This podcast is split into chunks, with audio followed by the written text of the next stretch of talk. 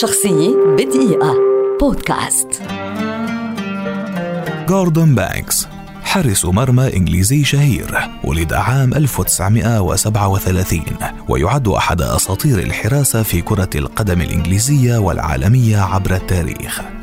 بدأ بانكس مسيرته الكروية مع نادي تشسترفيلد عام 1955 ولعب لهم حتى عام 1959 وشارك خلال تلك الفترة في 23 مباراة فقط قبل أن ينتقل عام 1959 إلى نادي ليستر سيتي ليتألق معهم لمدة سبعة مواسم شارك خلالها في 293 مباراة. ثم قرر النادي إعطاء فرصة للحارس الشاب بيتر تشيلتون فسمح له بالانتقال بعد كأس العالم لكرة القدم 1966 إلى نادي ستوك سيتي الذي لعب له حتى عام 1972 في 194 مباراة.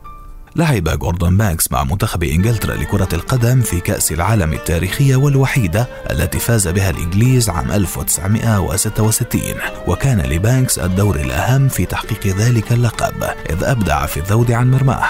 ليعود ويلعب أيضا كحارس أساسي في كأس العالم التالية عام 1970 البطولة التي قام خلالها بتصديات رائعة أيضا. كانت إحداها لكرة صعبة من اللاعب البرازيلي الأسطورة بيليه الذي اختاره على إثرها ضمن قائمة أفضل 125 لاعبا حيا في مارس عام 2004 في مجمل مسيرته. لعب بانكس مع منتخب إنجلترا لكرة القدم 73 مباراة دولية بين عامي 1963 و 1972 وقد اعتزل مجبرا عام 1973 بعد فقدانه إحدى عينيه في حادث سيارة.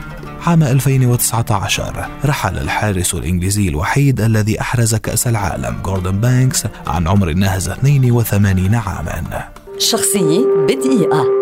بودكاست.